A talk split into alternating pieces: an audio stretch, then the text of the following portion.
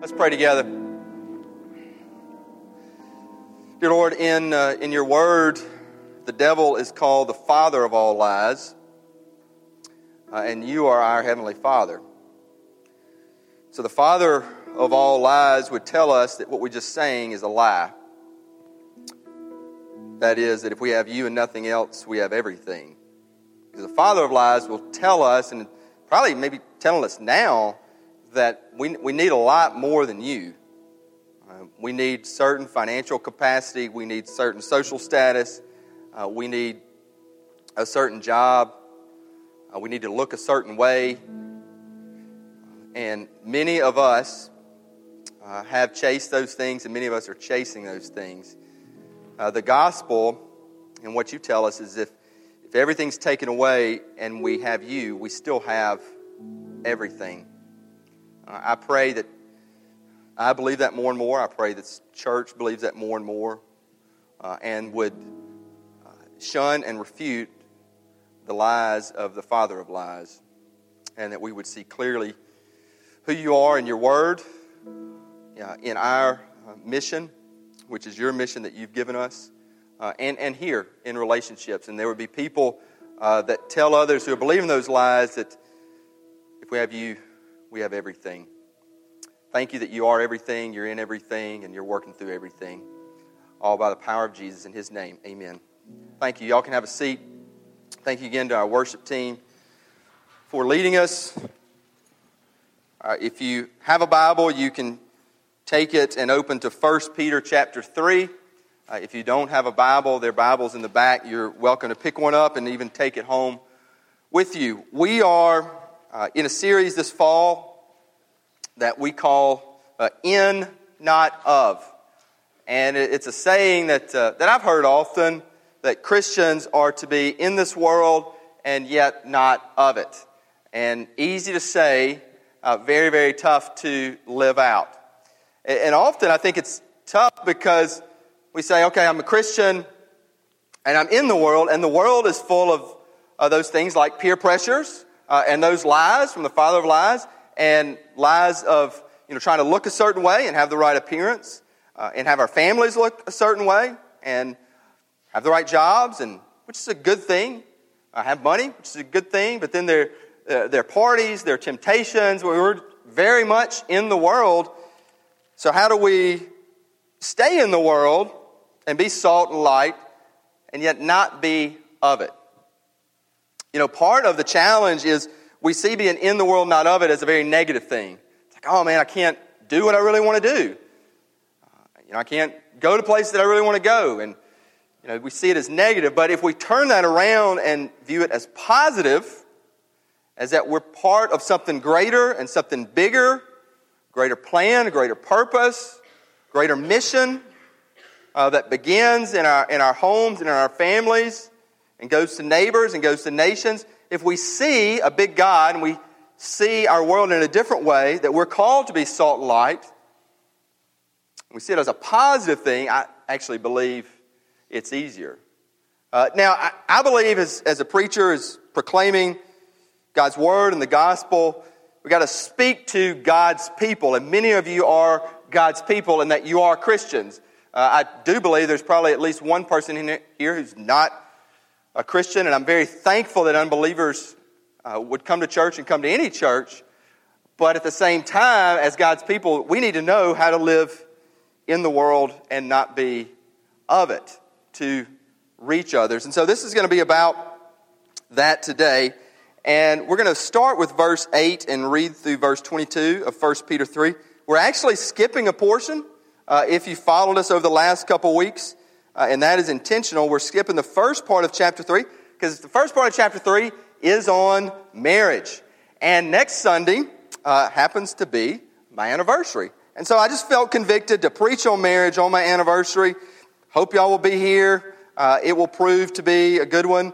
Uh, I will, uh, or you may be, I don't know if it is or not. But anyway, I'll be pretty open, I can say that, about the challenges of marriage uh, and what God's Word calls us to uh, in marriage. But for today, let's read 1 Peter 3, starting with verse 8.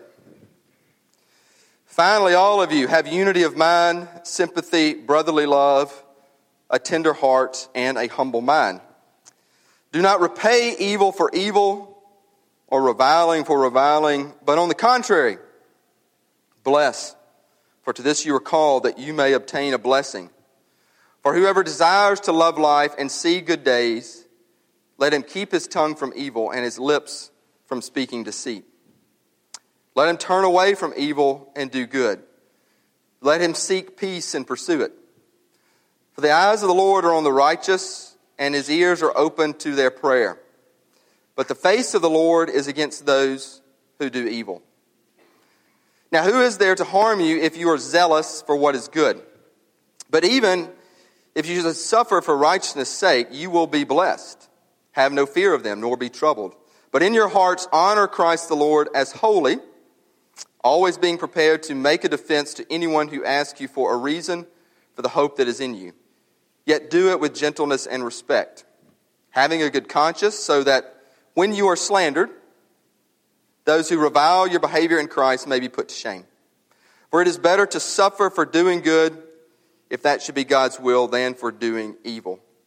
For Christ also suffered once for sins, the righteous for the unrighteous, that he might bring us to God, being put to death in the flesh, but made alive in the Spirit, in which he went and proclaimed to the spirits in prison, because they formerly did not obey when God's patience waited in the days of Noah while the ark was being prepared, in which a few, that is, eight persons, were brought safely through water.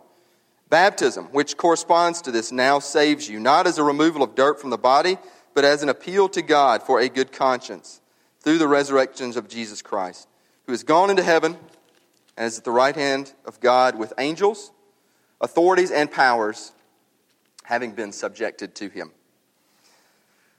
Today I want to talk about defense. Defense. Because actually, this passage talks, literally says, be prepared to make a good defense for the reason of the hope that is in you. So, so defense, that is uh, actually, that puts us in a bad position. There is an old saying, I know it's said in politics, I, don't, I mean, you could pretty much say it in life. If you're explaining, you're losing, okay? And I think that's true. Anytime you're explaining, I mean, you're fighting a losing cause, you can overcome that, but you're being put on the defensive. You're being put on defense. Uh, many of you know how that feels just generally in life.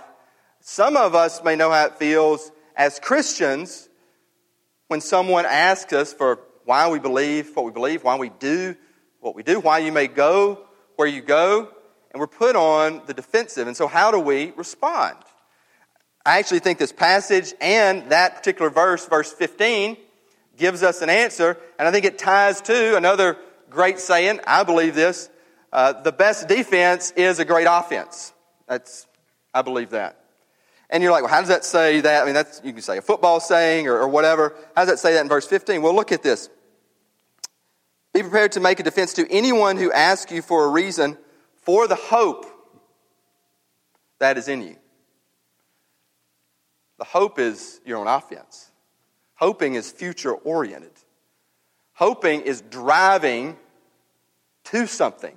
I hope for something. I am moving for something. So I, I think it's true. The best defense is a very good offense. The offense of a life, moving forward, driving forward uh, to neighbors and nations with hope. Uh, with hope that all things can be restored. All things are, in fact, being restored. All things can be made new. That regardless of trials or challenges, be them physical, be them relational, be them mental, that we have a hope that is not of this world, but gives us hope for today. That's being on offense. And we're going to be put on defensive. We're going to be put to explaining. And honestly, if the hope ain't in you, you're going to be back on your heels at best. And for many who call themselves Christians, the hope's not in them. They kind of do the song and dance. If you have that hope, and even if you're a young Christian or you're new or like, I don't know God's word, but you have this indwelling hope because you know that Jesus has saved you and that he is, as the passage later says, we'll get into, brought us to God. It's really, it's amazing. He says that in verse 18. He has brought you to God. It's hope. So I want to talk four things quickly, or, or pretty quickly in the time we have. Four things that this passage shares with us about having that hope. One, the world, what the world needs. Two, us, what we can do. Three, most importantly, what Jesus has done. And then last, us as a church, as a particular church, as Bellwether Church. I want to start with what the world needs. And that's the, that's the beginning of the passage, which is interesting because you could read it, verse 8 through 12. It really doesn't say anything about the world, but it actually says a lot about what the world needs. Look at this. I'll read it again. It says, All of you have unity of mind, sympathy, brotherly love, a tender heart, and a humble mind. Don't repay evil for evil, as I paraphrase here, reviling for reviling, but bless, for to this you were called. Look at this. Whoever desires to love life and see good days, let him keep his tongue from evil. Let him turn away from evil and do good. Let him seek peace and pursue it. For the eyes of the Lord are on the righteous, and his ears are open to their prayer, but the face of the Lord is against those who do evil. Now, that's talking about us as Christians, but it's showing what the world needs. And three words right there that I think are key. I encourage you to underline. Actually, four words a humble mind. A humble mind. The tongue. And then pursue. Which pursuing is an action. So here's what I'm trying to say a humble mind leads to you speaking good words, not gossiping, not lying, not slandering, and it also leads to action mind, voice, action. Humble mind, tongue, lips. Pursue peace. That is an action. The world needs people, Christians, and if it start, honestly, if it starts with a humble mind, then I think that will flow into what we say, and it'll flow into what we do, our actions. The world needs it. The world needs it in us. The world needs that in you humility of mind, words, and those who seek peace and pursue it. I want to give you a couple stories today, a couple of examples. And uh, all of these have happened to me in recent weekends. Uh, many of them, frankly, at football games, either Friday night or on a Saturday in football season, and we love it, and God bless it, and it's a good thing. And, you know, we can, it can be an idol, you know. Yesterday may not have been a great day. Anyway, we move on. But a couple things that, that have happened to me. One is that, um, and I want to give some examples both of adults and for kids or, or teenagers or youth. You know, one thing is, you know, humble mind, words, action. You know, I was at a football game and I was sitting by actually a young lady, and we're friends, and uh, my wife was running around with the kids, or I had one of them or something. But I was, I was there, and there was a guy in front of us, and we were all, all three of us visiting. And she said, she said, Oh, do you, talking to the guy, you know, you go to his, his church? And he said, No, I go to this other church. And then she said to me, It's like, oh, I know you're recruiting him, aren't you? And, and I say that because I kind of, now in 12 years of ministry, you know, especially around here, kind of know how it rolls. And, you know, there's churches and a lot of churches and church pride. And, and I told my wife this. I'm not often like, and I have to say this story because uh, I'm not often like proud uh, of what someone would say, either you know about ministry or the church. But this is a very, very simple thing, and I was like, I know pride's the first sin, but I was proud. He turned and he said, "No, he's not like that. He, um, he's not always giving his, his salesman pitch, and he really only cares if you just don't have a church or don't know Jesus." And I was like, "Wow, I mean, I didn't.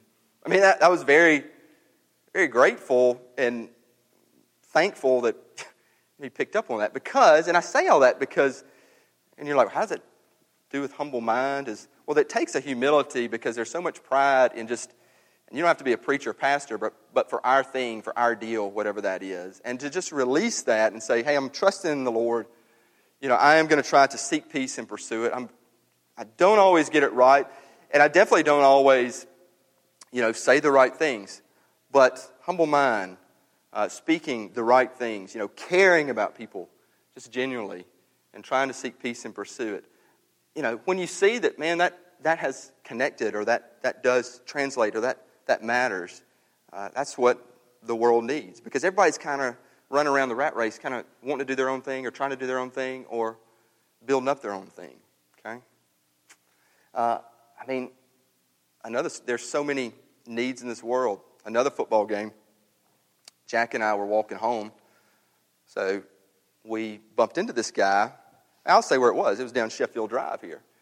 Bumped into this guy. It was late at night. It was after a game, and it was just me and Jack. And so we're walking down to our car, and this guy pulls up alongside us, and I know him. Okay, uh, doesn't go to this church, but I formed a friendship with him, and in that 10 minute span, he, he sees us, and you know, there's really nobody out, and we'd stayed late.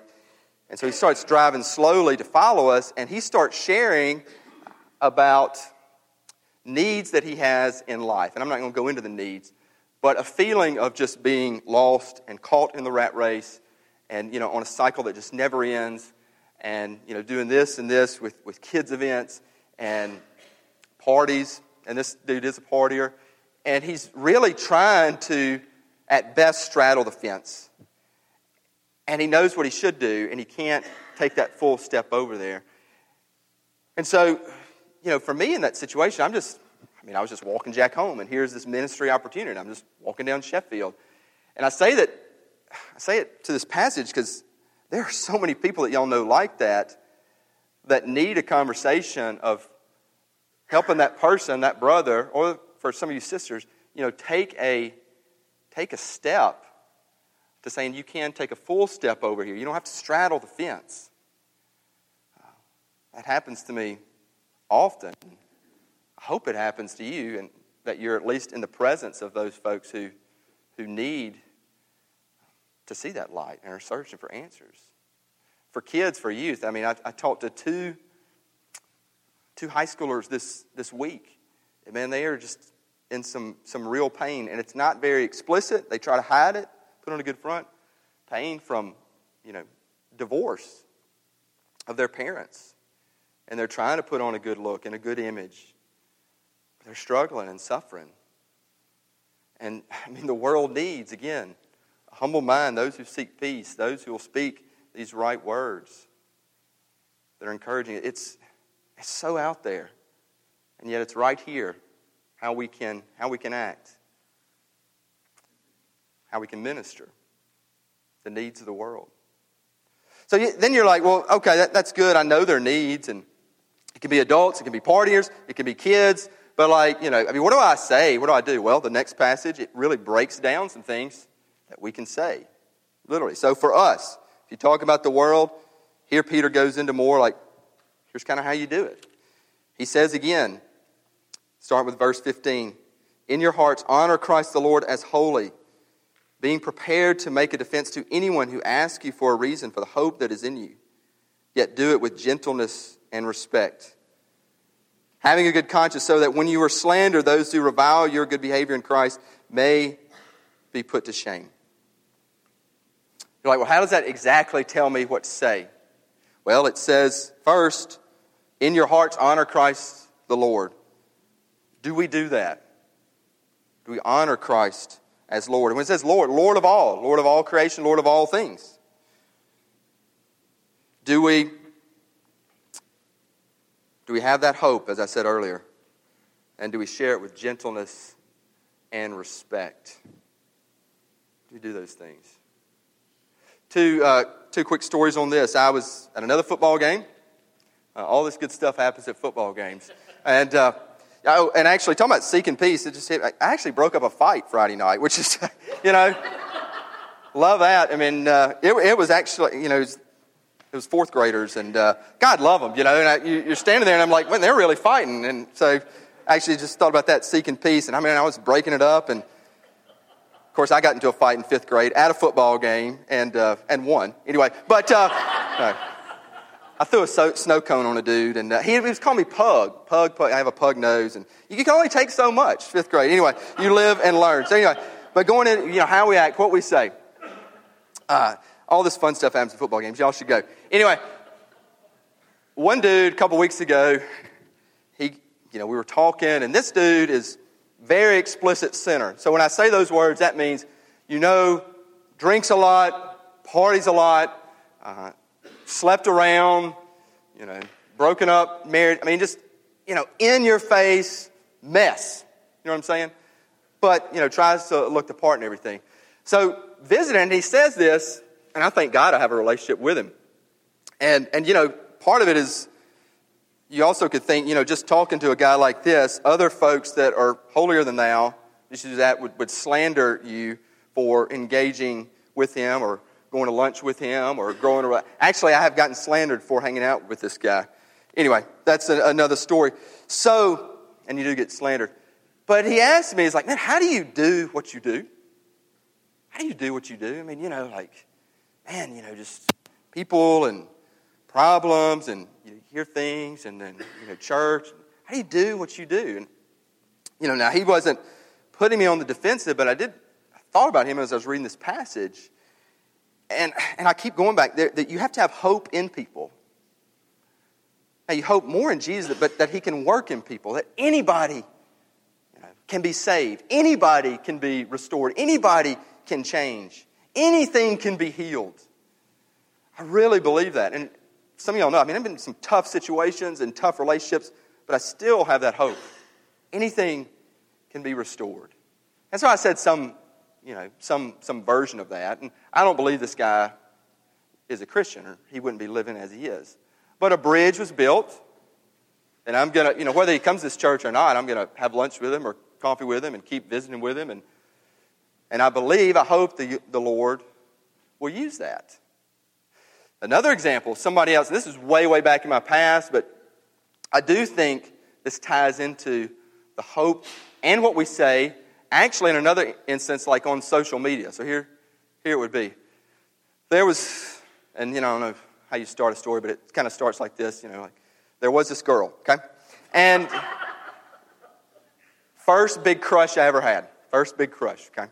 Like big crush. I mean, like, you know, like, you know, just like wagging the tail type deal. And she was from Denmark. Uh, and I met her, and Linda knows the story, so I don't want to look at her how she's looking. But anyway, I, she was, uh, met her in ninth grade. So it was ninth grade. She was an exchange student. So, I mean, I was, you know, in country bumpkin, you know, hillbilly, New Orleans, Mississippi. But uh, she was an exchange student, and, you know, I was like just blown away. I mean, she was very striking and very, you know, I don't know, just interested Denmark or you know whatever cultured all that different. Um, never dated. I mean, never, I never had a chance. But anyway, I had this crush on her, and we were friends. She went to my church, so I started going to church a lot more. And and anyway, she, you know, then she went back a year later, and you know, I mean, kept in touch. I mean, you know, moved on. Here's the point, okay? I was uh, later past college and wandering you know, job and would go traveling, and I was backpacking across Europe and um, got reconnected with her, okay? And this is no real exciting story. I mean, just, you know, met up and hung out and caught up. And she had been through a really, really, really rough spell. Uh, got into relationships with older men. Uh, we were the same age. At this point, I was probably, I, I was 24. Relationships with other men, big time depression, cut herself. Uh, that's the first instance I'd heard, you know, of um, at least girls cutting themselves for insecurities.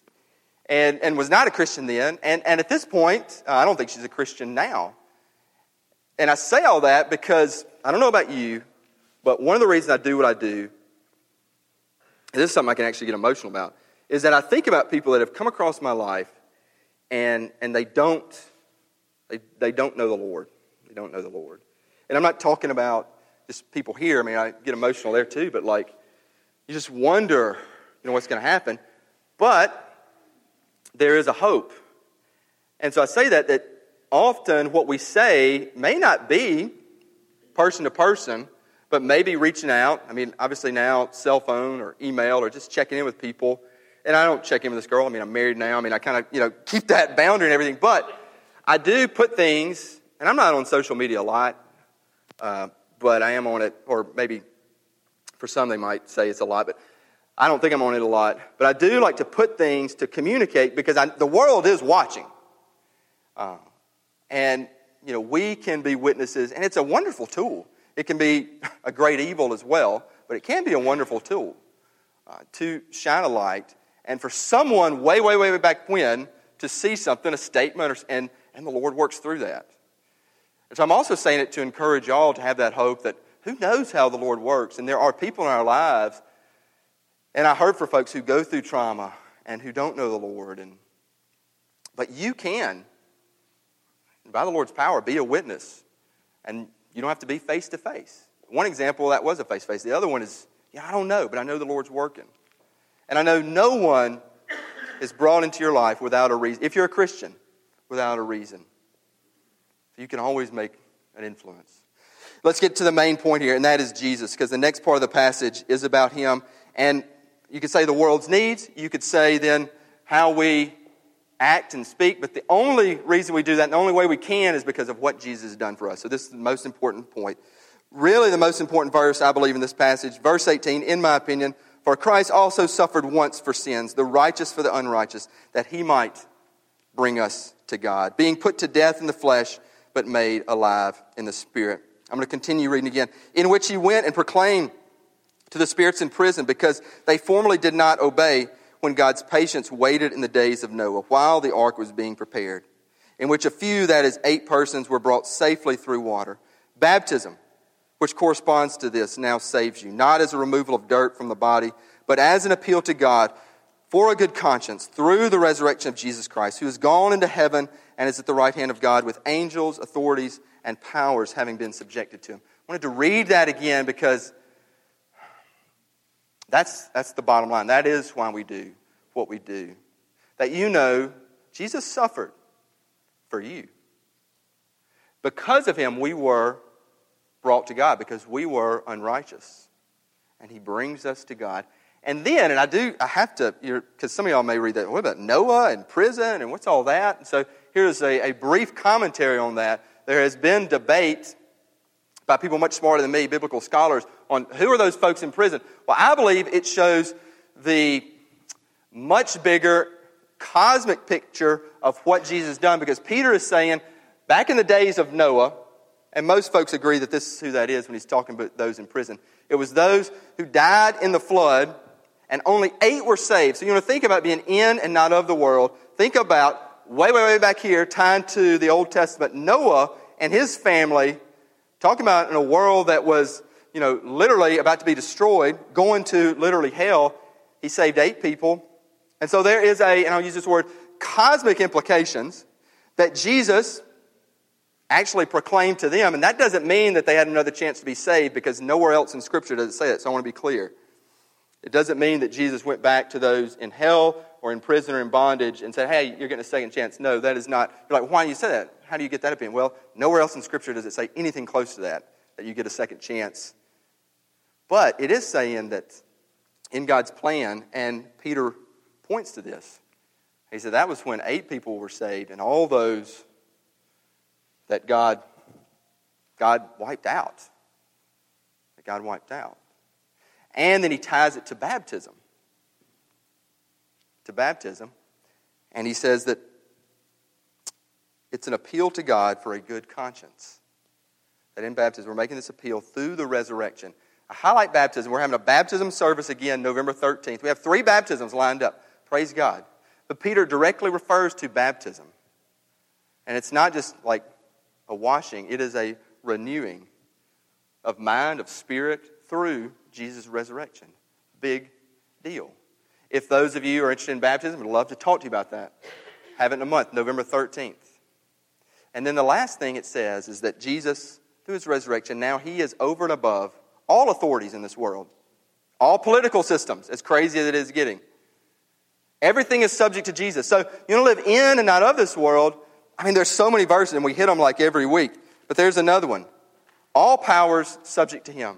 There is this trust, there is this hope in something over and above, greater than us, that can begin and never end in a moment, and we see it in baptism, and live it through His church. So I just want to close with us as a church. How do we do all this? That's good, the world's need, and how to speak, and Jesus done. You're like, but, you know. So I want to talk about some church growth principles. Church growth principles. Sounds very strategic. Church growth. We want to grow. I think all churches need to grow. I think you need to look at growth in a very different way. Uh, God's changed this in me over the years. I'd hope that He would change it in you too. Church growth. Every church should grow, should want to grow. Why should it want to grow? Because, and I'm going to say this very clearly, maybe, maybe bluntly, but is there a concern that there are souls out there that will face the wrath of God?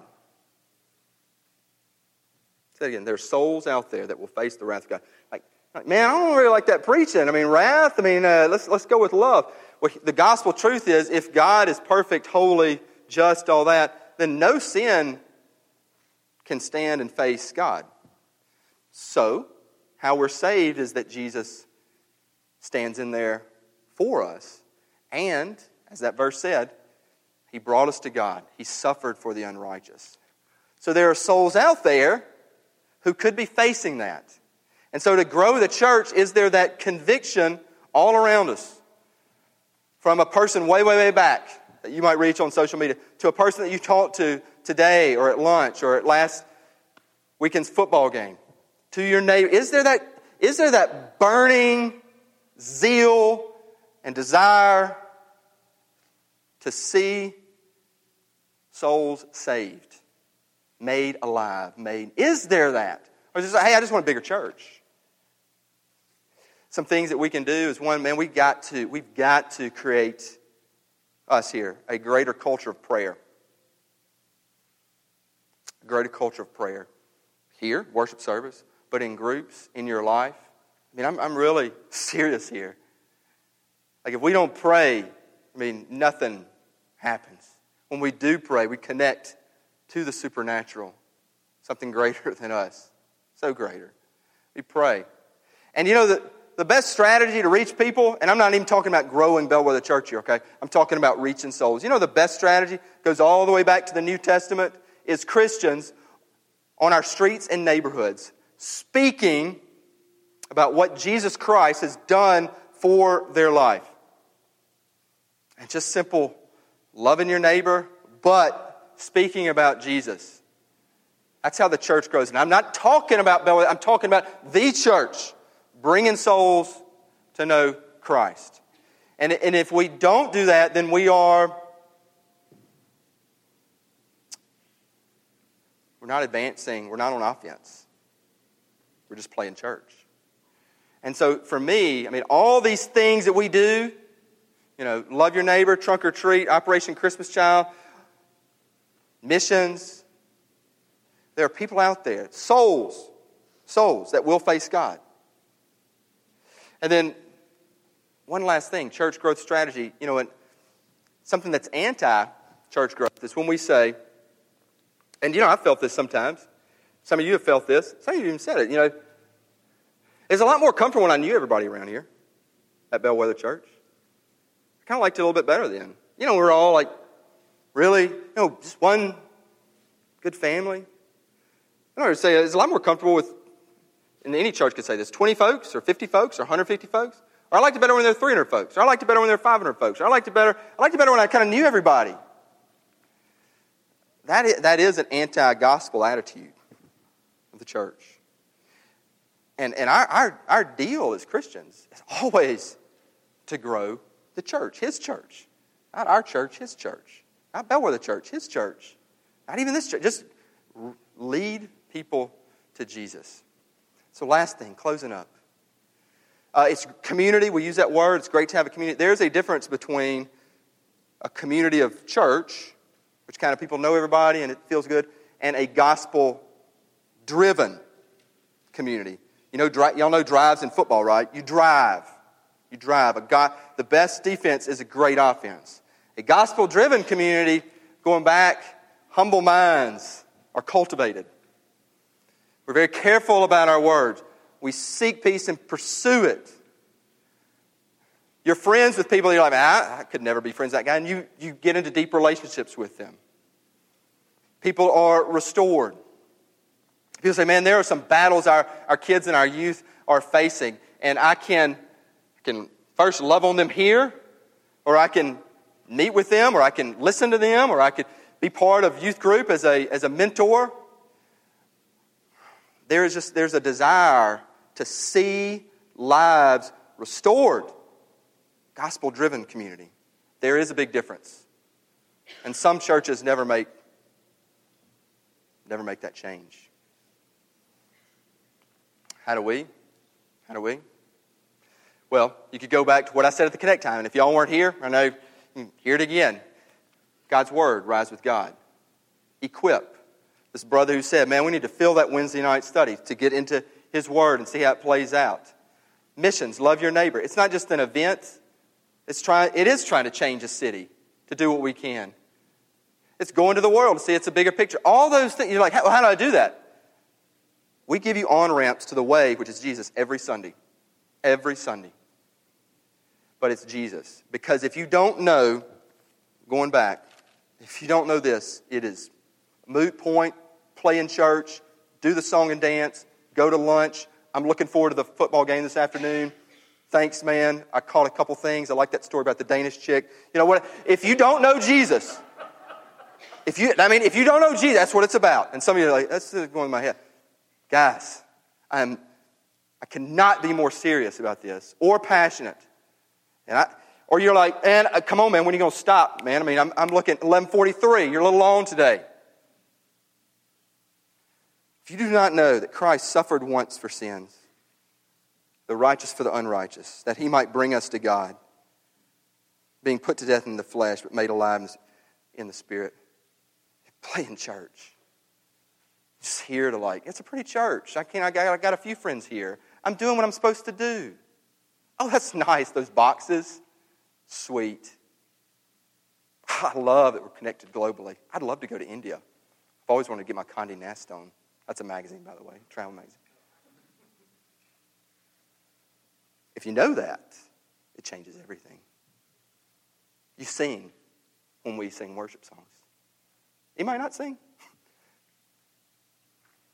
You listen. It convicts you over and over again. And if you don't, I hope you come back. And sorry we went all along today. But that's it right there. And I can't do it, and no person can do it, no worship team can do it. The Holy Spirit can. We're going to close in communion, but before I pray, that cross up there, it's not just about the past, it's about today. And there's glory in it.